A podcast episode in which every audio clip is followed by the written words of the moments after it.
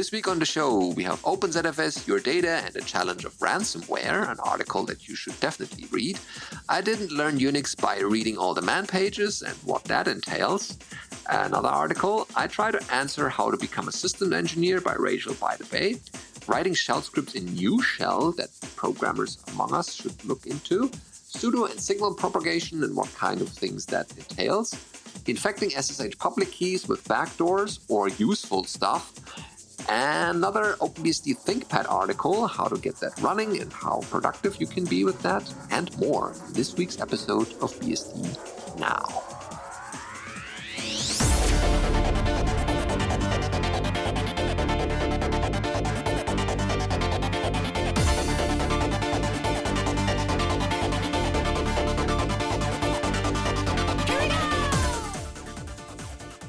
BSD Now, episode 514 Infecting Public Keys, recorded on the 6th of June 2023. This episode of BSD Now is brought to you by Tarsnap. Go to tarsnap.com slash bsdnow, find online backup for truly paranoid people. And if you want to support this show in one way or the other, check out our Patreon page at patreon.com slash bsdnow. And we thank you in advance for that. Hi, I'm your host, Benedict Reuschling. And I'm Jason Tubnor. Yeah, we are here again, and a couple people had nice feedback for us since we are new in this kind of setting. So thanks for that.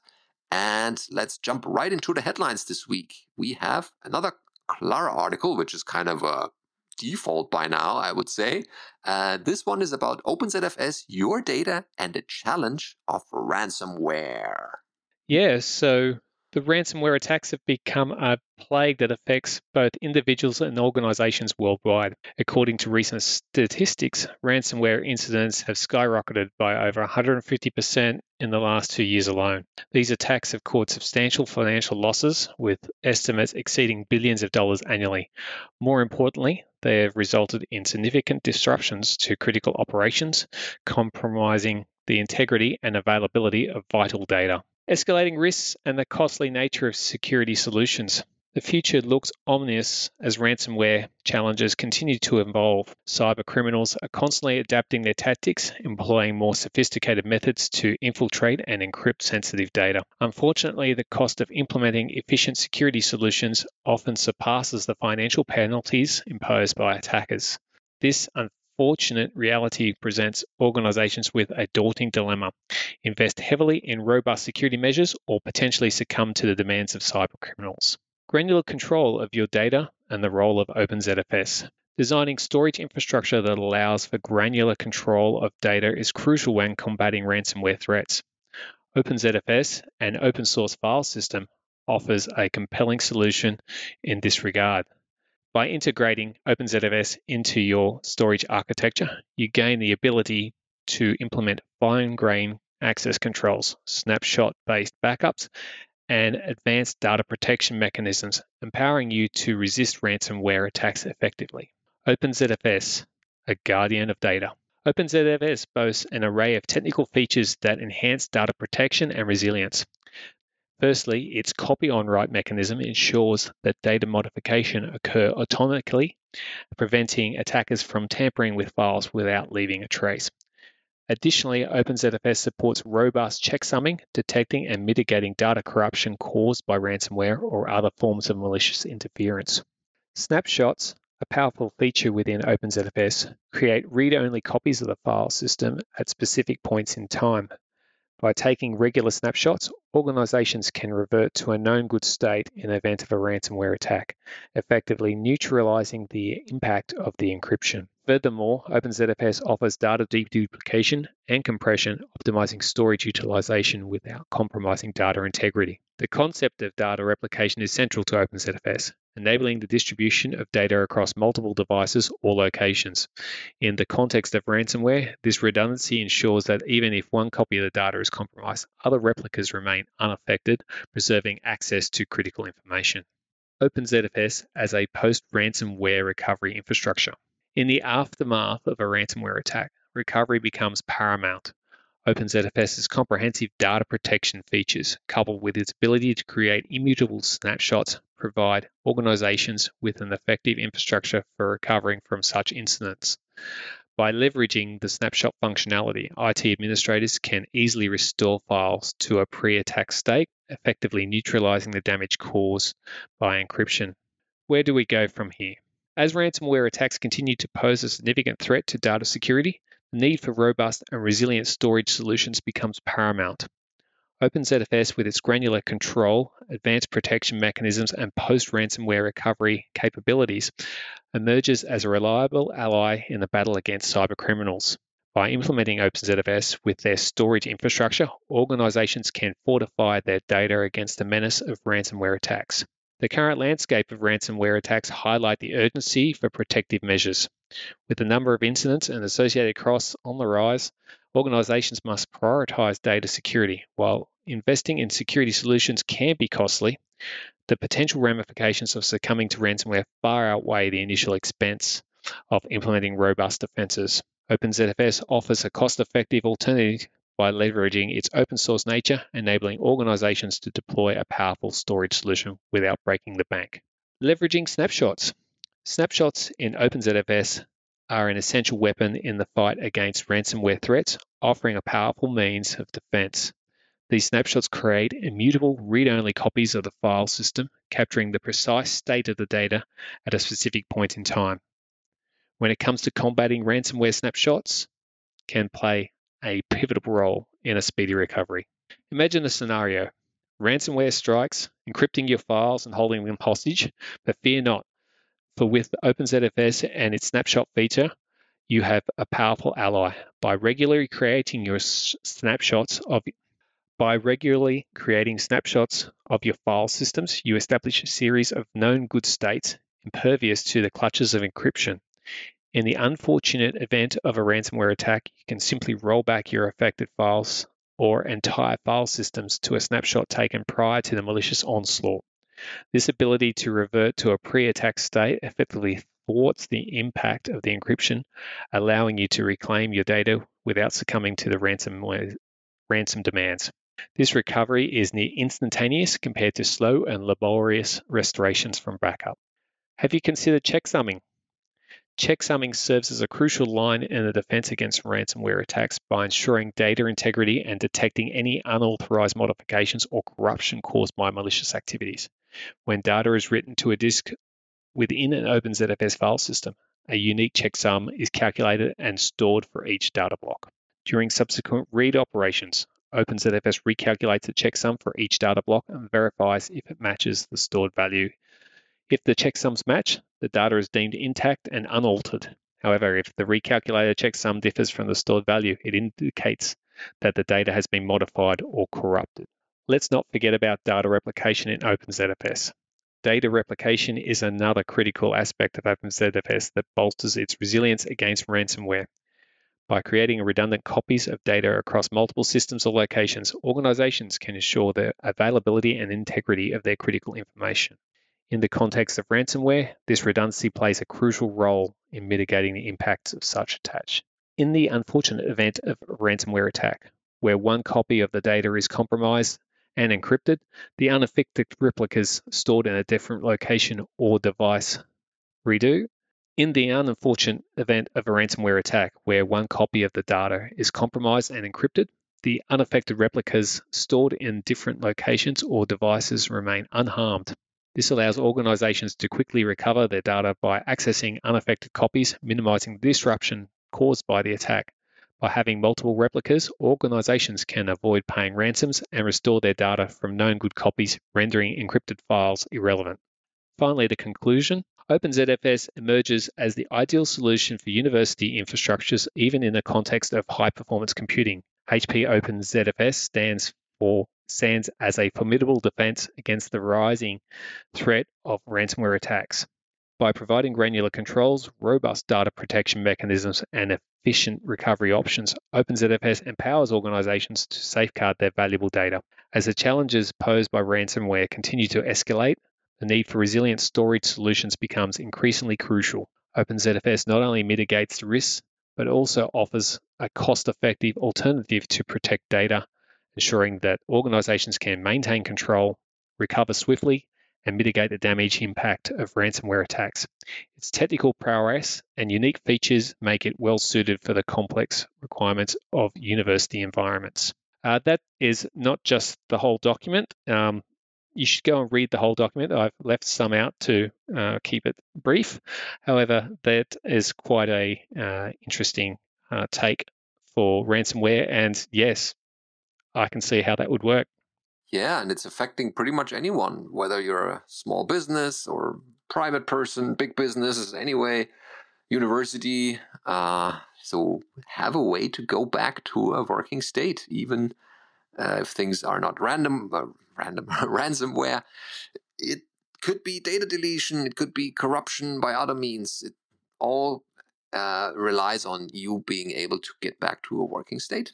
And ZFS is just another rollback away if you do regular snapshots.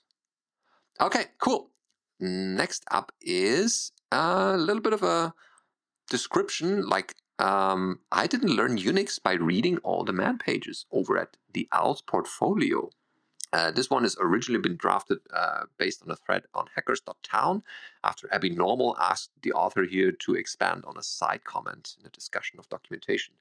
So that goes there's a story old Unix beards tell about how they learned Unix. We all just read the man pages, they say. That's how well written they are. You don't need to read anything else or take any classes. Maybe also pick up a copy of K&R, Kernighan and Ritchie, if you're a little iffy on C. So uh, the author here considered himself an old Unix beard, even though they don't have a beard and only got into the game in the days of Sun OS 4.1, and until quite recently they thought it was how they learned Unix. They didn't read all the man pages without any formal coursework and trained themselves uh, up as a programmer to the point where they could get a job in the industry. Uh, it took them three years of self study and experimentation, consuming nearly all their free time. And in retrospect, they wouldn't recommend the experience, but you know, it worked out right. But the thing is, this story completely neglects all the things they'd already learned about computers and programming before they got to college.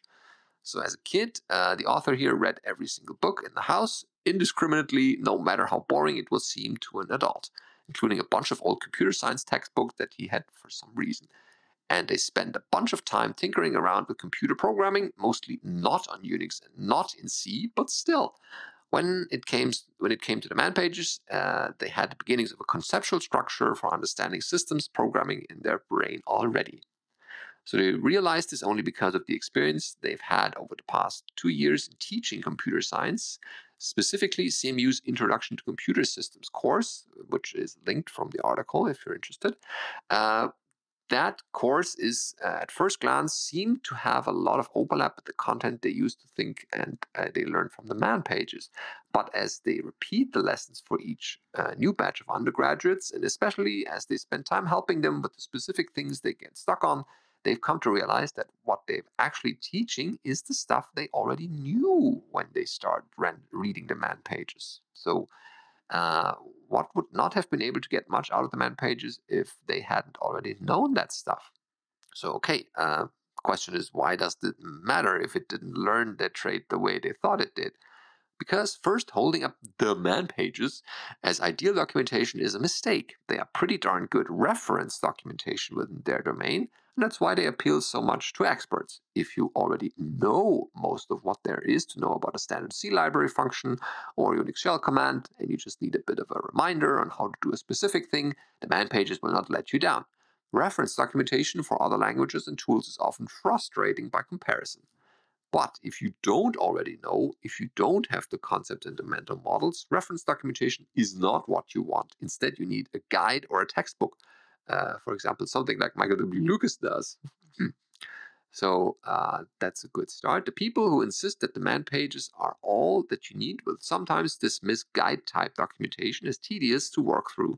They'd rather learn things from a reference, they say, because that way they can jump around in it and look for the specific bits that they are relevant to them right away. And that's fine if they're right that the stuff they're skipping over isn't relevant to them but it also has negative practical consequences.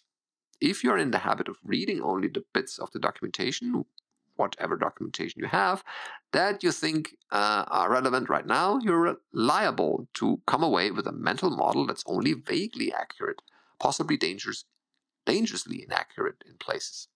And they think that this is a lot of why the user commentary of the bottom of the online PHP documentation is so full of bad advice. Okay. And if you're only interested in reference documentation yourself, you're probably not giving, going to try to write guides for the software you write yourself.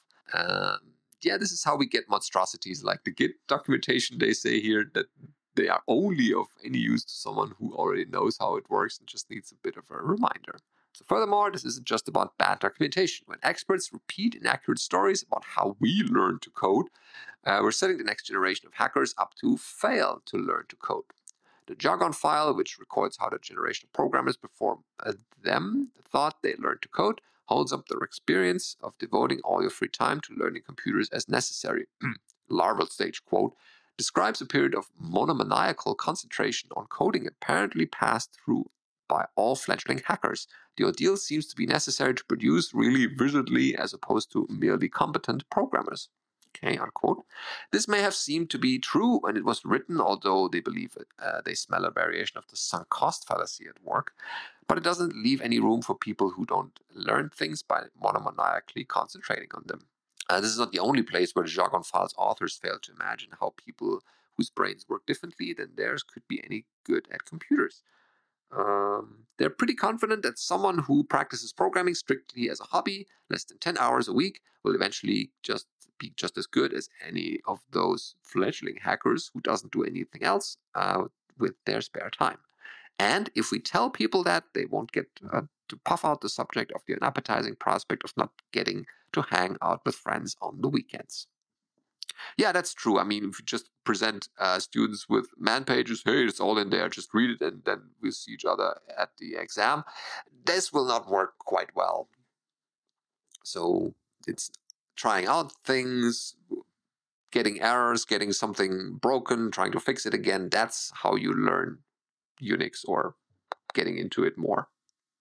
Yeah, this article has some good sage advice uh, for anybody, uh, not just for programming, uh, also for sysadmins. Uh, I remember many, many years ago when you couldn't take a mobile phone and there was really no internet access in a data center, and you had a host down and you had to get that back up and running. Uh, you mm. had to know how to get it up and running, yeah, but there your... was certain command lines that you needed to, uh, you know, command operations and that sort of stuff. You need to sort of quickly glance at through the man pages to get the the server back online online. So yeah, there's some really good advice in here, and um, yeah, it's don't don't use man pages as a as a learning device. Yes, it tells you how something works and and learn to detail how that works, but um, yeah, it's nothing like um, some practical. Uh, some practical experience in in areas that uh, those man pages do cover. Mm. Yeah, uh, you do a lot of things very frequently, like ls. A lot of people have ls down fairly quickly, but if you look at the ls man page, what other options they provide, I mean, that's that would be very uh, intimidating for a new user looking at all these options. But since you use it so often, it is fairly simple to use. And some of the more infrequent uses that you only use once a month or once a year, even if you have to fix stuff in the server room without documentation at hand, then you of course need to look it up first because you don't use it very often. And to make sure you're not using the wrong parameters and switches to make things worse.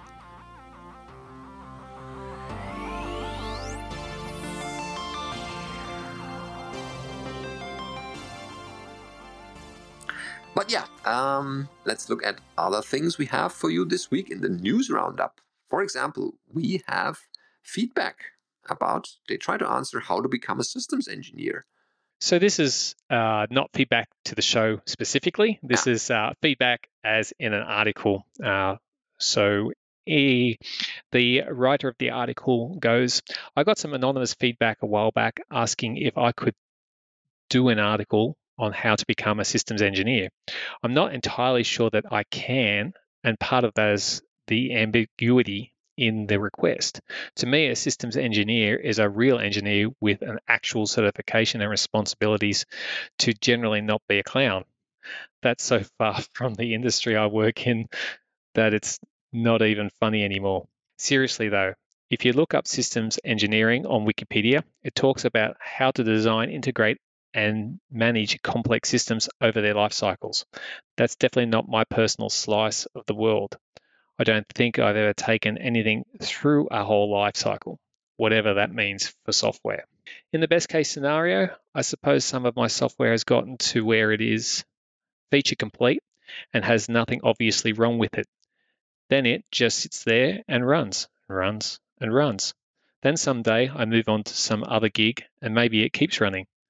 I've never had something go from run for a long time to be shut down while I was still sitting around.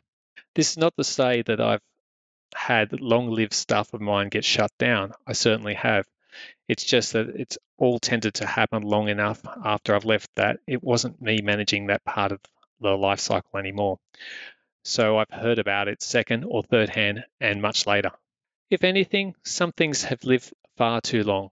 My workstation at the web hosting support gig that started its life with me in 2004 as a pile of parts that had formerly been a dedicated server. It had a bunch of dumb tools that I wrote and other people found useful. It should have been used to inspire the real programmers at that company to code up replacements, but seemingly did not. That abomination lived until at least 2011, or five years after I moved on from that company. None of that stuff was intended to run long term, but someone kept tending to it for years and years and years. It was awful. But okay, let's be charitable here. Maybe the feedback isn't asking for the exact definition, but rather something more like how to get a job, sort of like the things I've done over the years. That's the kind of thing I definitely could take a whack of answering, assuming you like caveats.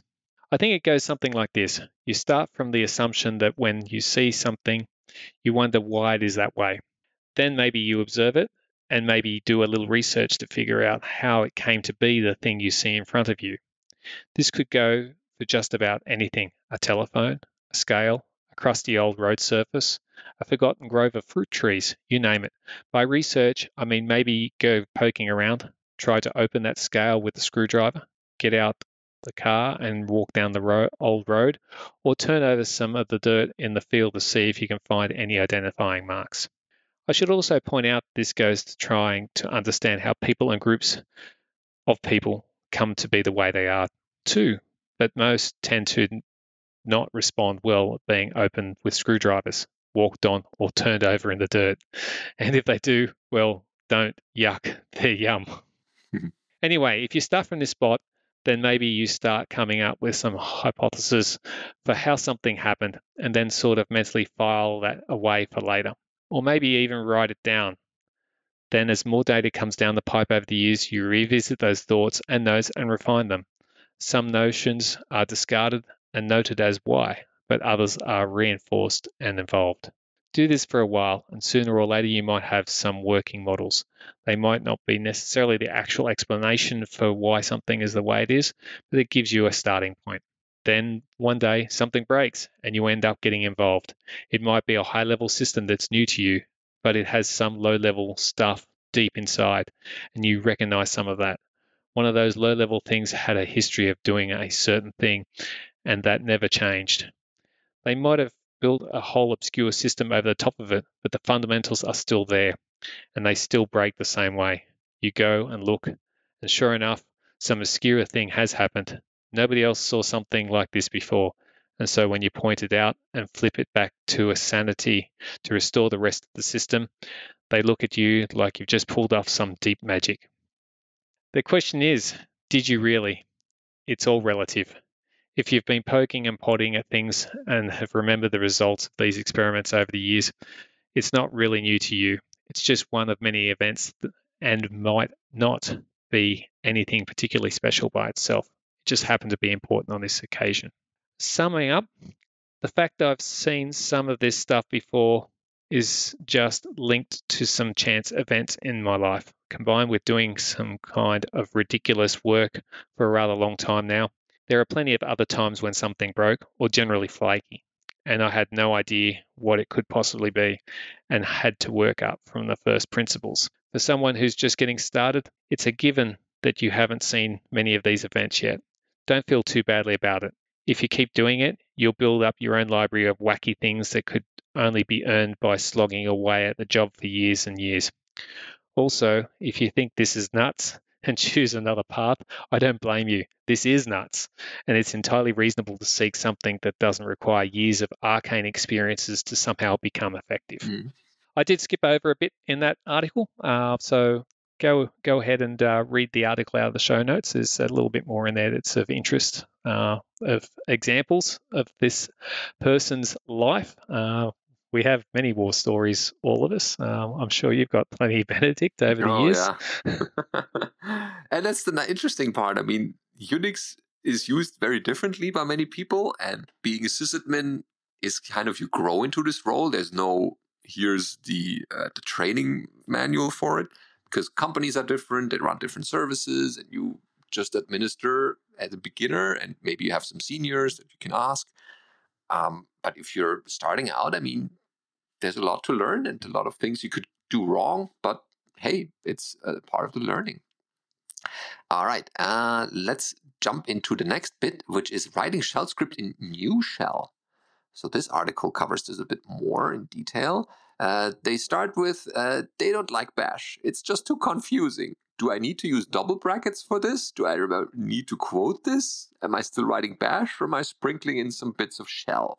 I can never remember. So um, they provide a couple examples here POSIX conform and some in bash only. So uh, if you remember, the brackets are bell bash extension that don't work in uh, bin sh in case of double brackets, for example. So uh, if you are stuck writing bash script, use ShellCheck to check it for bugs. Yes, I've used that myself. It's very uh, helpful to make things a bit more portable and also avoid some stupid mistakes you may make or edge cases. So at the same time, they keep finding myself, uh, or they keep finding themselves writing shell scripts because sometimes it's just so darn convenient.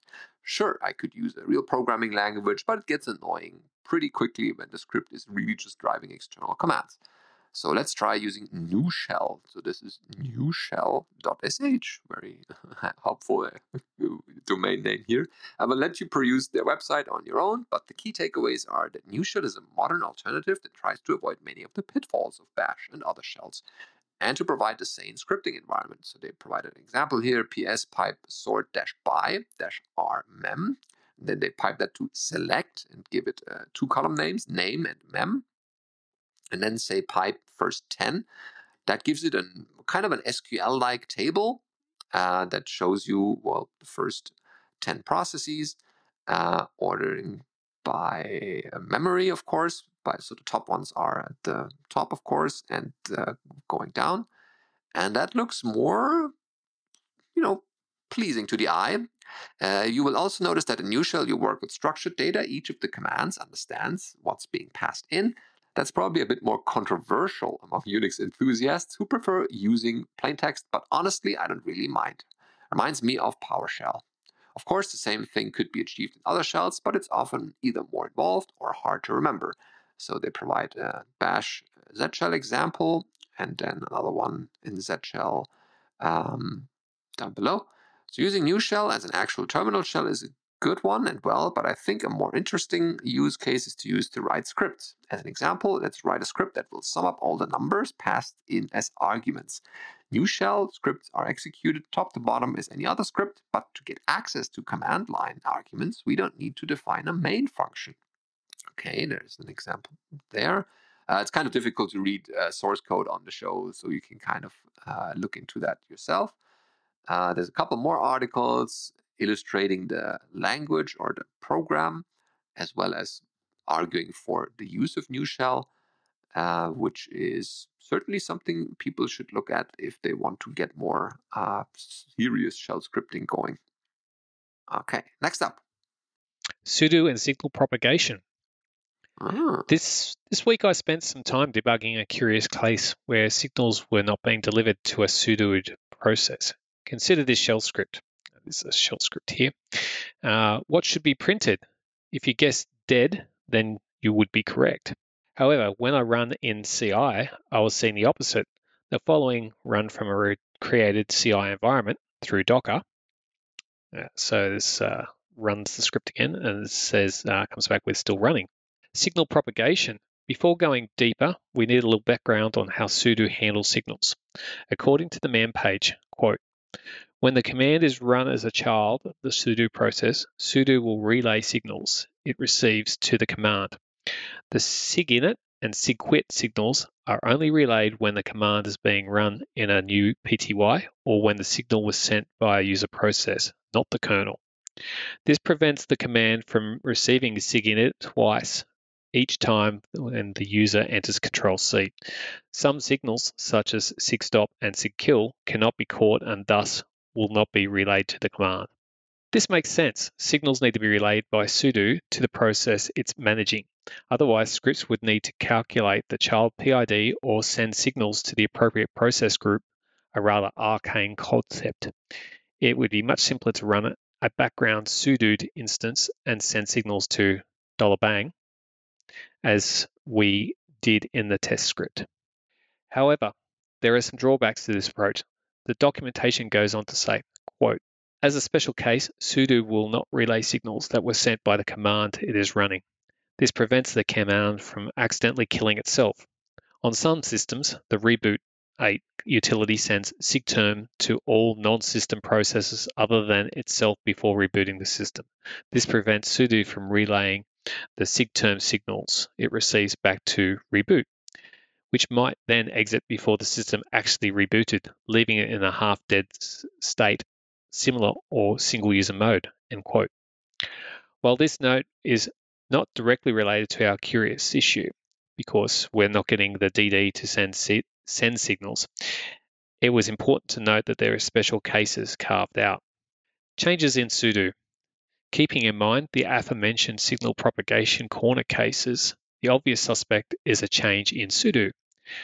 From comparing the local version to the CI version, 1.9.13p2 versus 1.8.21p2, we discovered this commit, which is a link to the actual commit, which landed in 1.9.13p1.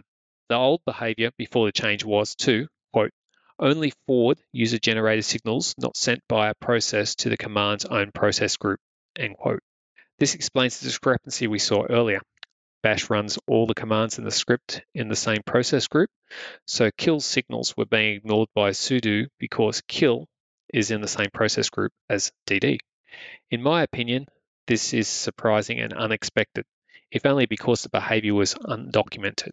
That being said, I did manage to find a zero upvote Stack Overflow answer for a setsid workaround, but I think that just proves my point.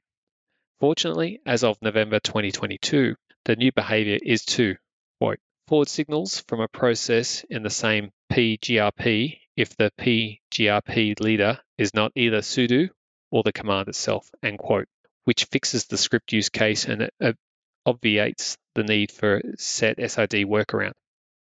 Complexity. I had a remark a few months ago. I was surprised the sudo project has over 12,000 commits. Now I'm no longer surprised. Behind a rather simple interface, from a common use case perspective, lies a mountain of complexity. That being said, I'm still quite surprised it took over 40 years for this surprising and undocumented behavior to be fixed. Yeah, yeah. Some things uh, take time to come to the surface. It's those corner cases that you can't seem to find, but you'll hit it at some point and you go, ah. Yeah, should have thought about that earlier. Um, but nevertheless, uh, this is now the namesake uh, article for this episode Infecting SSH public keys with backdoors. So that sounds scary, and it certainly is to a certain degree. Uh, in this article, you will learn how to add a backdoor to the SSH public key. The backdoor will execute whenever the user logs in. The backdoor hides as an unreadable long hex string inside SSH authorized keys or SSH ID underscore uh, whatever the name is dot pub. So the TLDR reads simply prepend any SSH public key with the following backdoor string up until but not including the SSH ED255 or whatever. So there is an email section there that gets uh, some very long string of numbers and yeah, that uh, yeah letters and numbers. Uh, that gets piped to xxd-r-ps and that is the whole thing. So root is not needed for that, which makes it even more difficult to work around. Uh, so what's the purpose? First for the lulls, right?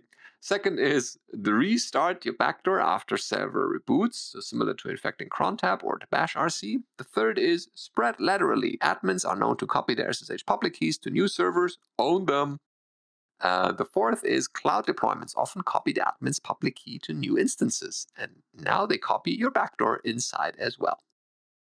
So the nitty gritty for that is the OpenSSH has an unsung feature to execute a command instead of a shell when a user successfully logs in. This feature is used by AWS, for example, to tell the customer not to log in as root. So it can be also used for useful things instead of infecting uh, other computers.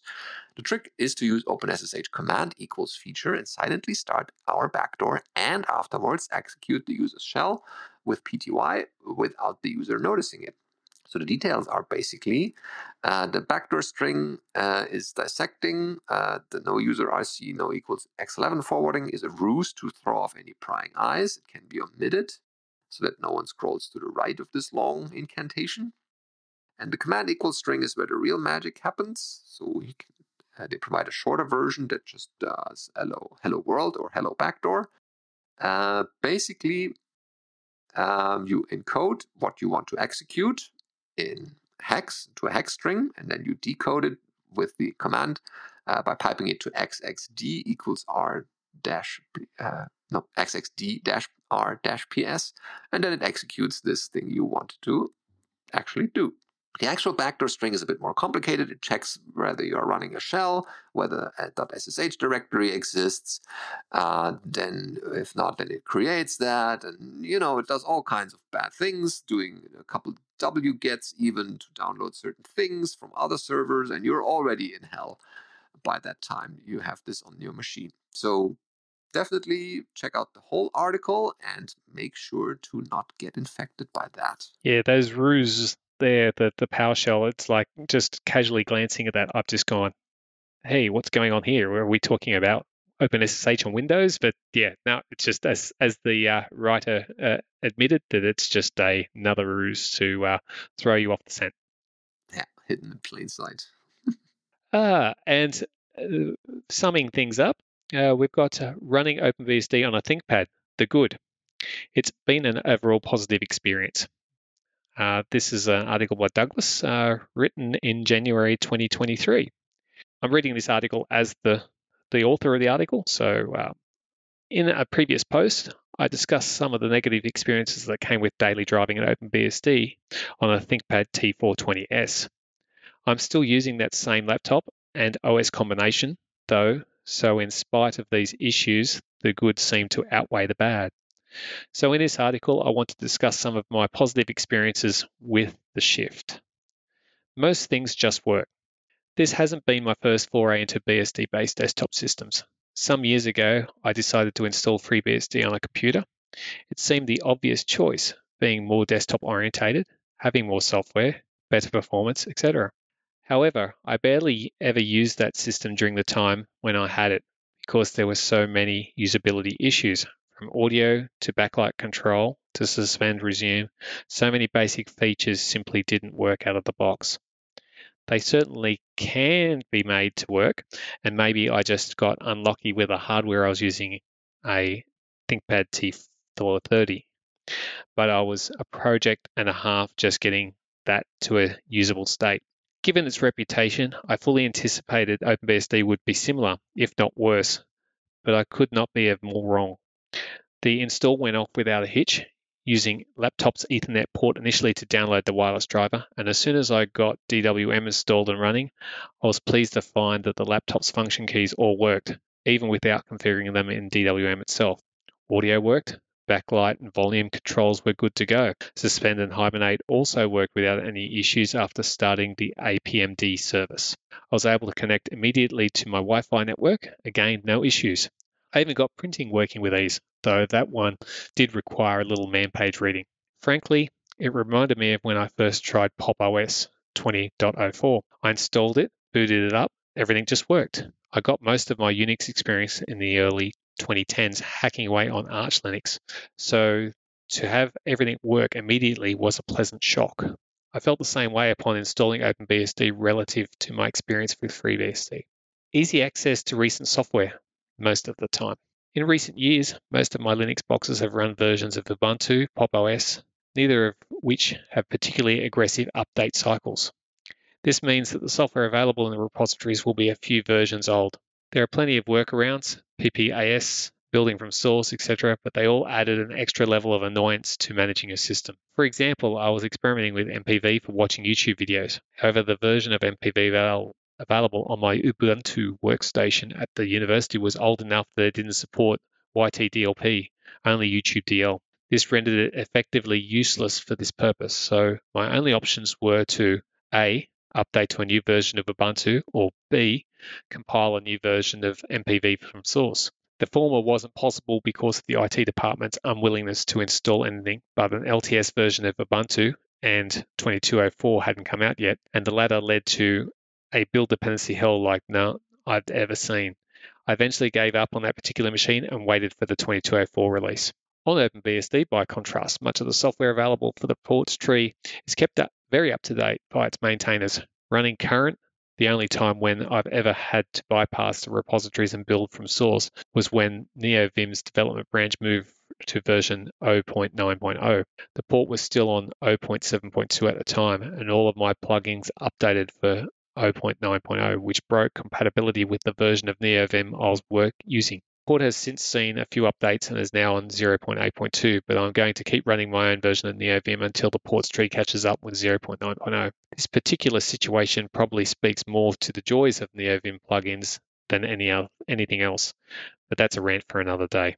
Additionally, I found that there's software in the OpenBSD ports tree that isn't typically found in other systems package managers. For example, Hugo Extended I use it for this website and on Ubuntu based systems at least. I've historically needed to download and install it manually from Hugo's website. Not so with OpenBSD, it's as simple as a package add away. Sane system management. OpenBSD is incredibly easy to manage. As sim- a simple example, connecting to a wireless network is as simple as ifconfig your device, NWID, your extended SSID, and then WPA key and the key. And then after that, getting a list of available networks is ifconfig device scan. If you want to connect a device on network startup, then just copy the command arguments into the etc hostname.device and add inet autoconf to the end of the file and you're auto connected on boot. Great documentation. OpenBSD has amazing documentation, though you'll never know it if you simply used an internet search engine. This is because the majority of the documentation exists in the form of man pages that come pre-installed with the operating system. You'll often see comments on the internet about how well written these man pages are, but this is a difficult thing to really comprehend until you've had to experience them, especially if you are only familiar with the manuals that come with Linux software on with software on Linux. Uh, I know where he's coming from on that. Let me put it this way. On Linux, there's a program called TLDR, that is used to give simple examples of how to use programs. Rather than using the provided manuals, users instead get a different standalone program that provides information in a more useful manner. In OpenBSD, there isn't a need for TLDR. The manual is just set up to be actually useful in the first place. Notably, almost all of the manuals actually have example sections at the end that contain examples that would be loaded into TLDR.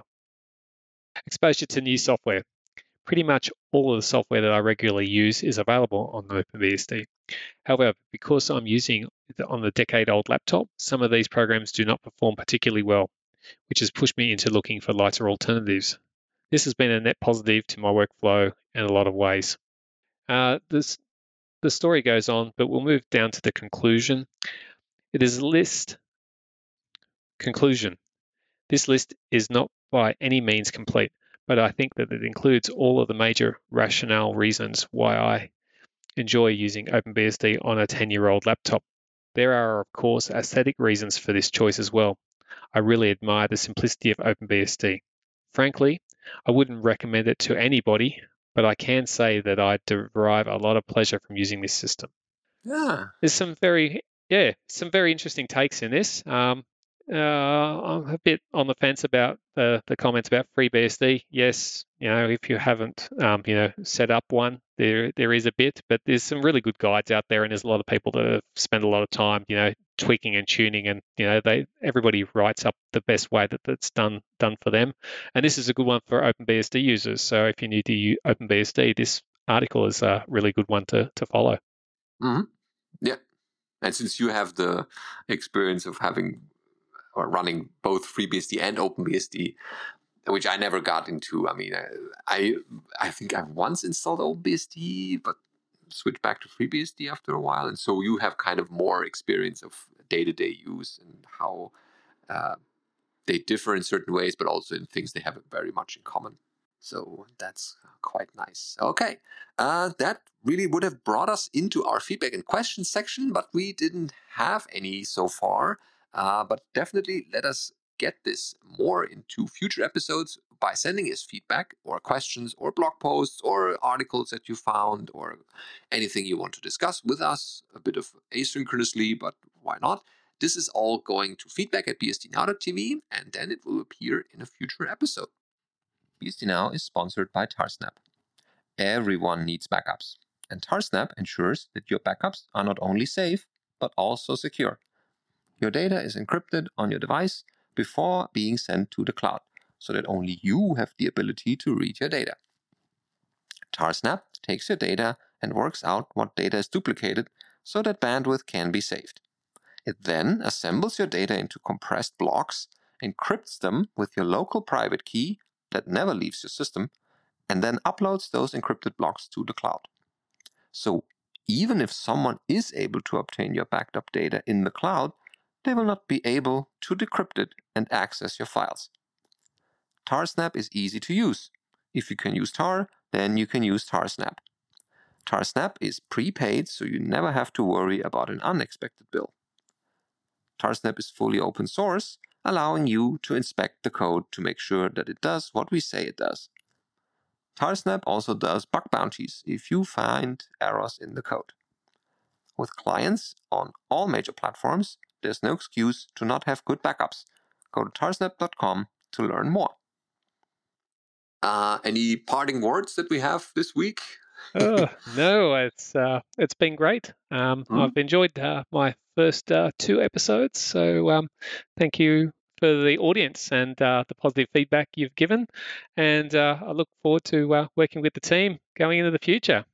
Yeah, excellent. it was a nice recording session with you, and I also look forward to more, and we will definitely uh, look forward to the feedback that we receive. Maybe we get some more people in the area uh, to interview with you, or have a bit more news from OpenBSD this way. We'll see how this goes. I'm I'm fairly positive about this uh, change uh, being also interesting for our readers and um, even Alan coming back after a while as an interview partner, for example. So we'll see how this goes. Cool. Then we leave you at that and uh, have a nice week until next week, where we get a fresh new episode with that other co host that we still have. You probably remember his name. Uh, and then we'll leave you at that. Thank you. Thank you. See you later.